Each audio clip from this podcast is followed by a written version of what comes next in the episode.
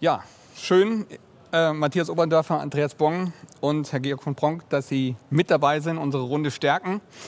Ähm, wir haben versprochen, dass wir die Fragen, die Sie uns gestellt haben im Chat, aufnehmen und hier in der Runde nochmal diskutieren. Ich kann sagen, es ist einiges angekommen.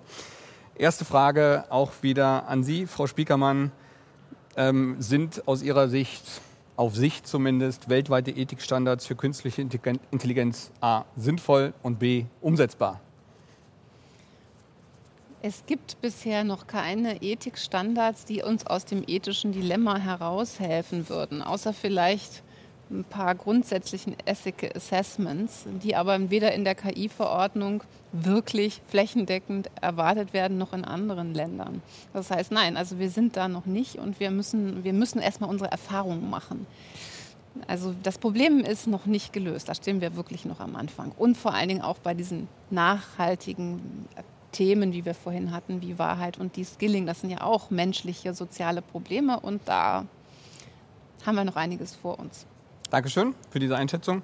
Zweite Frage, Matthias, geht an dich. Inwieweit ist es sinnvoll, national bzw. EU-weit KI-Regulatorik voranzutreiben? Gepaart mit der Frage, ist eine Einbindung beispielsweise der US-Behörden nicht unerlässlich, um eine Unwucht zu vermeiden? Ja, eine spannende Frage. Man sagt ja immer, die Amerikaner erfinden es, die Chinesen machen es, die Europäer regulieren es, künstliche Intelligenz. Und die Europäer haben mit dem EU AI Act jetzt erstmal einen Standard gesetzt, äh, an dem sich auch einige orientieren werden. Aber die Gespräche mit den Amerikanern laufen ja schon. Es gibt ja zahlreiche Foren, äh, zum Beispiel der Trade and Technology Council, ein Rat der Europäer und der Amerikaner, die sich über die Themen unterhalten. Die Amerikaner setzen sehr stark auf Selbstregulierung, ein anderer Ansatz. Der europäische Ansatz ist ein anderer. Ich denke, dass da in der nächsten Zeit sehr viel passieren wird, aber ich kann nur unterstreichen, was Frau Spiekermann gesagt hat. Am Ende muss man immer wieder das Feedback sich holen aus der Gesellschaft, aus dem Markt, aus denen, die betroffen sind, von den Unternehmen, um zu sehen, sind wir da mittlerweile noch on track oder ist es überbordende Bürokratie, ist es unverhältnismäßig, mhm. macht es auch Wirtschaftsräume schwächer? Ja, das ist eine wichtige Frage. Aber ich denke auf jeden Fall ist es gut, dass die Amerikaner mit den Europäern sprechen zu dem Thema. Findest du es auch gut, dass die Europäer einen ersten Schritt in, in Richtung EU-AI gemacht haben? Ich finde es richtig, dass die Europäer ihre Philosophie jetzt umsetzen und damit erstmal was schaffen, was man diskutieren kann, an was man sich reiben kann, was man auch verbessern, verändern kann, was auch Standards setzt für alle Unternehmen, die auch in Europa, ist ja ein großer Markt, Geschäfte machen wollen. Auch Amerikaner, äh, andere Chinesen wollen hier Geschäfte machen und müssen sich an diesen Standard halten. Deswegen finde ich es richtig, dass die Europäer aus ihrer Tradition heraus mit diesem mit diesem EU AI Act jetzt gekommen sind. Vielen Dank. Nächste Frage, Philipp, ist an dich adressiert. Welche Maßnahmen müssen Unternehmen aktiv ergreifen, um eine proaktive AI-Governance zu etablieren? Und Herr von Bronx, Sie können sich vorstellen, dass die Frage gleich an Sie auch weitergegeben wird. Äh, ich weiß gar nicht, äh, sind das nicht eigentlich auch bekannte Maßnahmen, die man eigentlich immer sozusagen zur Anwendung bringt. Also sprich, wir brauchen ein Risk-Management-System, was greift. Wir brauchen sozusagen erstmal generell ein Management-System, was sozusagen definiert, was sind die Leitplanken, was sind die Rahmenbedingungen, in denen ich quasi AI im Unternehmen zum Einsatz bringen kann und auch darf. Und dazu gehört, dass ich mir im Prinzip tatsächlich von Anfang an überlege, was ist die Strategie, was sind die Zielsetzungen, wer entscheidet darüber am Ende des Tages, welche Verantwortlichkeiten sind dabei, äh, welche Reporting-Strukturen gibt es und ganz wichtig am Ende, um den Bogen dann auch wieder rund zu machen, was habe ich eigentlich für Kontrollmechanismen dann auch? Also wer kontrolliert, ob das, was die KI da eigentlich tut, am Ende so sinnvoll ist, wie es auf dem Papier ausgesehen hat oder nicht? Und wer zieht auch den sprichwörtlichen Stöpsel, wenn wir feststellen, nein, das ist eben nicht der Fall. Also insofern eigentlich ist das alles im heutigen sozusagen Portfolio eines Unternehmens gegeben. Es muss hier und da getweakt werden, es muss angepasst werden, es hat vielleicht auch ein paar neue Risiken, sagen wir mal, in petto, aber auf der anderen Seite bringt es halt auch viele neue Chancen mit. Und da muss man halt gucken, dass man sich tatsächlich dann auch valide nicht entgehen lässt. Herr van Bronk? Nee, wir sind im Grunde ganz kurz, werden Sie Ihre Risikokontrollmatrizen erweitern um die KI-Themen? Das ist ja kein Selbstzweck, eine Risikokontrollmatrix, sondern es geht ja wirklich darum, äh, dass die Kernprozesse betrachtet werden. Äh, wenn ich zu viel abfrage, kriege ich nachher wertlose Informationen. Äh, ich glaube, für unser Unternehmen ist das jetzt erstmal noch nicht das allererste Thema. Aber natürlich, wir müssen uns dem stellen. Und das, was Sie gesagt haben, ich, ich kann, das, kann das nur bestätigen und unterstreichen. Ich glaube, wir müssen, ich hoffe, ich mache mich jetzt nicht allzu unbeliebt, äh, vielleicht davon weggehen, Regulatorik immer gleich negativ zu konnotieren. Ähm, es sind schwierige Dinge und wenn ich die geregelt habe, muss das nicht zwingend ein Nachteil sein. Insofern, ich bin latent positiv dem gegenüber aufgestellt. Ja, weil ich, ich stimme Ihnen vollkommen zu. Warum reden wir eigentlich immer nur von Risikokontrollsystemen? Warum reden wir nicht von Wert? Wertkontroll, Wertpotentialsystemen und versuchen das Ganze positiv zu drehen. Ja? Und ich glaube, da schaffen wir dann viel mehr positive Energie haben Sie auch in Ihrem Dialog vorhin gesagt. Funktionsübergreifend, Fachabteilung Arbeit mit ja. IT-Abteilung endlich mal zusammen. Und dann äh, können wir das positiv drehen, statt jetzt zu sagen, da regnet die KI-Verordnung mit neuen Risikomodellen und Matrizen ja. auf uns nieder. Dankeschön. Herr Kepfer, die nächste Frage geht an Sie. Hängt die Regulatorik der Technik nicht immer hinterher? Oh, das ist eine interessante Frage. Ähm, äh, eigentlich aus meiner Sicht nein, weil ich hatte es ja vorhin mal angedeutet, ich bin eigentlich ein großer Fan davon, äh, erstmal Themen, und so hatte ich das eben bei den beiden Herren auch rausgehört, äh, sie erstmal inhaltlich zu regulieren. Also ich nehme jetzt wieder mal ein Beispiel aus dem Finanzsektor. Äh, da hat man schon immer gesagt, wenn ich Risiken messe, dann muss ich mir überlegen, ob diese Modelle eigentlich richtig funktionieren, mit denen ich Risiken messe. So, und jetzt kann das ein einfaches statistisches Modell sein, es kann ein KI-basiertes Modell sein, es kann was auch immer sein. Ähm, aber ich habe eigentlich eine Regulierung, ich sage, ich muss mal überprüfen, ob das Modell wohl was Vernünftiges produziert. Also insofern das wäre ein Argument dafür zu sagen, dass wenn ich so eine eher prinzipienorientierte Regulierung habe, ähm, dass die aus meiner Sicht das abdeckt. Der Datenschutz, was wir auch alles schon in anderen Rahmenbedingungen haben, deckt das ab. Ähm, hier ist der spezifische Punkt vielleicht ein bisschen abweichend von den Vorrednern. Ich habe schon ein bisschen Bedenken, dass das, was Sie so schön sagten, hier zutrifft. Ähm, wir wieder mal äh, die Ersten sind, die was regulieren, eine technologische Entwicklung vielleicht behindern äh, und dann in fünf Jahren wieder ganz erstaunt in die Welt blicken und sagen, warum sind eigentlich alle Anbieter nicht europäisch? Also insofern ist es vielleicht auch ganz gut, wenn wir jetzt noch nicht zu sehr an dem Strang ziehen. Vielen Dank. Ich glaube, das kann ein Aspekt werden, in der ja. Tat. Philipp, an dich nochmal die nächste Frage. Welche Maßnahmen ergreift Lances, um sicherzustellen, dass KI-gestützte Systeme in Einklang mit den geltenden Compliance- und Datenschutzbestimmungen stehen? Eigentlich im Prinzip auch die klassischen, die wir in der Vergangenheit auch bei anderen Systemen, um die Compliance sicherzustellen, eigentlich ergriffen haben. Das heißt, das Erste ist, wir müssen die Informationen haben, mehr oder weniger, da kommt was, da soll was gemacht werden. Das, bei uns wird Compliance so verstanden, wir sind nicht die Dorfpolizei. Wir sind nicht diejenigen, die quasi draußen warten, wie der Sheriff, ne, und äh, dann versuchen, den vermeintlichen potenziellen, wie auch immer, ne, Innovator abzufangen und zu sagen, Vorsicht, bitte äh, hier bei uns gelten besondere Regelungen. Nein, wir sind im engen Austausch mit den Kollegen aus der IT, mit den betroffenen Kollegen aus den Bereichen. Wir schauen uns an, was soll das System eigentlich können. Wir lehnen es auch erstmal nicht, also wir wollen es auch ganz bewusst nicht ablehnen, weil es ist ja immer auch eine Intention dahinter. Ich möchte etwas verbessern, ich möchte einen Mehrwert liefern. Zumindest in den meisten digitalen Systemen ist das der Fall. Ja, ich möchte entweder einen Mehrwert für den Kunden liefern oder auch vielleicht für die Shareholder oder generell für Gruppen von Stakeholdern. Ähm, das heißt, unser Ansatz ist, verstehen, was soll die KI tun, was kann sie überhaupt tun, auf welche Daten greift sie dann eigentlich innerhalb der Systeme zurück und was passiert dann im nächsten Schritt? Und das ist in der Tat bei der KI jetzt vielleicht noch mal deutlich komplexer und auch in gewisser Weise spezifischer, weil halt eben viele Bearbeitungs- oder Verarbeitungsschritte äh, schwer nachzuvollziehen sind oder in Anführungszeichen schwieriger nachzuvollziehen sind. Aber die Grundsatzfrage, die man sich immer erstmal stellen muss, ist, was ist denn eigentlich der Outcome? Was soll denn dabei eigentlich rauskommen?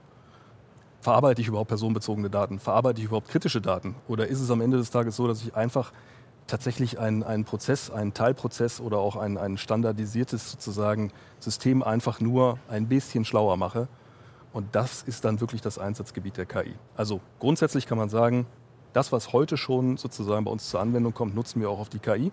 Wir werden es auch hier an einigen Stellen vielleicht nochmal anpassen, auch aus dem Erfahrungsschatz heraus, was wir jetzt so dann hören von den Kolleginnen und Kollegen. Ähm, aber prinzipiell unterliegt KI genau den gleichen Anforderungen wie sonst auch in den Systemen. Sehr nachvollziehbar. Andreas, vielleicht an dich auch die Frage, was würdest du Mandanten raten, um am Ende des Tages KI gestützte Systeme in Einklang mit Datenschutzvoraussetzungen und Compliance-Voraussetzungen zu setzen? Also erstmal möchte ich mich anschließen. Ich glaube, das äh, sollte man gar nicht getrennt voneinander betrachten. Äh, wenn wir ähm, betrachten, wie beispielsweise unsere ähm, Mandanten, die wir beraten, in Rechtsfunktionen KI einsetzen, dann kann man sagen, dass sie das ähm, grundsätzlich äh, immer unter Einhaltung dieser Datenschutzvorgaben ähm, tun müssen. Ähm, hier wird es ja im Wesentlichen darum gehen, dass man ähm, rechtliche End Antworten bekommt, ohne dass sie wirklich eine Datenschutzinhalt beinhalten. Wenn Sie also posten, wenn Sie prompten, und plötzlich ähm, geben Sie dort vertrauliche Informationen ähm, rein, dann darf das nicht sein. Das muss in einem geschützten Rahmen laufen. Das heißt, das wäre der wohl wichtigste Rat, ähm, immer ein offenes System zu haben, um die Masse und das Wissen der Welt zu nutzen. Auf der anderen Seite ein geschlossenes System, wie wir es ja auch bei KPMG haben, mit unserem äh, KPMG Assist, äh, wo wir sagen, wir können auch vertrauliche Daten äh, verwenden und auch, die, äh, auch da adäquat prompten. Das ist wohl die, die Empfehlung, das geschlossene System zu haben. Dankeschön. Frau Spiekermann, nächste Frage an Sie. Ganz spannend. Werden wir in fünf Jahren KI-Content überhaupt noch erkennen? Also es gibt ja die Vorgabe, dass KI-Content gekennzeichnet äh, sein soll. Ähm, das schon, aber in dem Moment, wo ich quasi einen Angreifer habe oder einen, ja, jemanden, der sich nicht, eben nicht ans Gesetz hält, ähm, wahrscheinlich nicht. Also wie? Also zumindest ist es so, also ich wage, ich wage mir zuzutrauen, dass ich in der Struktur und im Muster der Art und Weise, wie die wahrscheinlichkeitsberechnende KI formuliert, malt und so weiter, erkenne, aha, da handelt es sich um eine KI. Aber das, wenn man mir sagen würde, du müsstest jetzt dann eine Wette abschließen, dass das so ist, dann hätte ich Probleme. Also das heißt, wir können das kaum noch erkennen. Wir haben eben beim Mittagessen tatsächlich über die neuen äh, äh AI-generierten Videos gesprochen, die so toll sind, dass tatsächlich es kaum noch zu erkennen ist, bis auf die Tatsache, dass das Fußbein links äh, dann rechts raushing und manchmal gibt es dann nochmal kleine Hinweise, aber auch das wird sich sicherlich verbessern. Nächste Frage, Matthias Oberndörfer, an dich. Kann sich KPMG vorstellen, im First-Level-Support für, Kunden, äh, für Kunden eine eigene Gen AI einzusetzen, zum Beispiel als Chatbot? Ja, auch wieder eine sehr spannende Frage. Unser Business ist ja Wirtschaftsprüfung, Steuerberatung, Unternehmensberatung, Transaktionsberatung, Rechtsberatung. Also wir sind ja immer in sehr, äh, ähm, sehr, sehr sensiblen Bereichen tätig. Und da sehe ich nicht, dass wir, ohne vorher zu klären, wer stellt die Frage, mit wem haben wir es da zu tun, äh, über einen Chatbot jetzt Auskünfte erteilen. Was ich mir vorstellen kann, ist, dass man zum richtigen Ansprechpartner geroutet wird. Ich kann mir vorstellen, dass wir Informationen äh, zugänglich machen, dass man auf eine bestimmte Seite, auf bestimmten Content, Self-Service mehr oder weniger, Datenbanken, die wir veröffentlichen, gelenkt wird, aber dass wir jetzt wirklich inhaltlich beraten, ohne zu wissen, wer sitzt da am anderen Ende, was macht er damit, das kann ich mir nicht vorstellen momentan. Dankeschön. Andreas und Herr von Pronk, an Sie beide gerichtet, wie können KI-Systeme in der Lieferkette dazu beitragen, die Qualität und Sicherheit von Produkten zu verbessern? Bitte schön. Äh, ich wollte dir das Vortritt lassen. Wie machen wir es? Machen wir es zusammen? Du fängst an. Naja, ähm, kannst du die Frage bitte nochmal noch mal stellen? Ja? Sehr gerne. Wie können KI-Systeme in der Lieferkette dazu beitragen, die Qualität und Sicherheit von Produkten zu verbessern? Vielleicht auch das Lieferketten-Sorgfaltsgesetz einzuhalten. Ja, also ich würde das mal für meinen Verantwortungsbereich beantworten wollen, denn alles andere steht mir nicht zu und ich bin mir sicher, du kannst das absolut sinnvoll ergänzen. Äh, in unserem oder in meinem Verantwortungsbereich geht es ja auch darum, äh, Produktfälschungen und anderes zu identifizieren. Wenn es also darum geht, eine Lieferkette nachhaltig sicher zu gestalten, heißt das auch, dass alle Komponenten, die ich in der Lieferkette brauche, von den Herstellern gemacht worden sind, ähm, die draufstehen und auch dementsprechend werthaltig und fehlerfrei sind. Und äh, hier geht es in meinen Augen äh, schon in die KI rein, dass wir über verschiedenste ähm, Marktplätze sicherstellen können, dass die Produkte, die bezogen werden, auch wirklich keine Fälschungen sind. Da gibt es verschiedene Anbieter. Wir kooperieren mit denen, unterstützen sie auch mit diesem Wissen. Ich glaube, das ist wahrscheinlich das wohl wertvollste Element von KI in der Lieferkette. Das war jetzt produktbezogen. Äh, ich glaube, wenn wir Lieferkette auch im Sinne des Lieferketten-Sorgfaltspflichtengesetzes anschauen, dann geht es ja auch wirklich darum, wer ist beteiligt, wo kommt es her, äh, was gehört alles dazu. Äh, und die Daten zu diesen Fragen die zu liefern, würde sicherlich äh, künstliche Intelligenz sehr viel vereinfachen. Denn das ist ja gerade unser Problem, das in die Prozesse der Unternehmen reinzubringen. Äh, da kann ich mir schon vorstellen, dass da großer Nutzen herausgezogen werden kann. Auf der anderen Seite weiß ich nicht, wie fälschungsanfällig sowas ist. Letzten Endes sind wir dafür verantwortlich, dass da nichts schief geht auf dem Weg. Äh, insofern, da wird sicherlich eine doppelte Kontrollmechanik eingezogen werden müssen. Aber im Grundsatz ist der Gedanke natürlich bestechend zu sagen, lass uns doch durch KI einfach all diese Reporting-Tools äh, damit integrieren. Ne? Nachvollziehbar.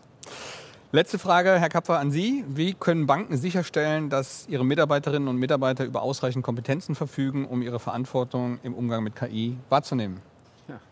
Das ist ein gutes Thema. Da denken wir nämlich gerade sehr intensiv drüber nach. Ähm, und da wird man auch wieder Abstufungen natürlich treffen müssen. Also wir sagen, es wird gewisse ähm, ja, Champions geben, äh, die natürlich eigentlich über Training on the Job aus meiner Sicht das wirklich Know-how aufbauen. Also ich halte dann irgendwann nichts mehr davon, theoretisch Know-how zu vermitteln. Äh, und am anderen Ende des Spektrums steht so eine ähm, allgemeine Digitalisierungskompetenz, die ist jetzt nicht mal KI-spezifisch. Ähm, auch da wieder Cloud, Blockchain und ähnliches, was wir gerade dann eben versuchen, über ja, klassische Trainingsmaßnahmen äh, zu vermitteln. Und in der Mitte ist so das, was ich, glaube ich, in Unternehmen, in allen Unternehmen, denke ich, stärker ausbildet, so, so Communities hinzukriegen. Also da sind dann halt Brownbacks dabei, da sind alle Mitarbeiter dabei, die mal Interesse haben. Wir machen einen KI-Coffee Call, in dem, glaube ich, immer so 300 Mitarbeiter dabei sind und da stellt jemand einen Anwendungsfall vor. Ähm, also so dann zu versuchen, das Know-how quasi zu verteilen, ist aber auch, glaube ich, extrem wichtig, aus sowohl aus der Chancen- als auch Risikoaspekt. Äh, wie gesagt, die Chance in dem Prozess, die kann keiner zentral äh, das Prozessoptimierungspotenzial denken.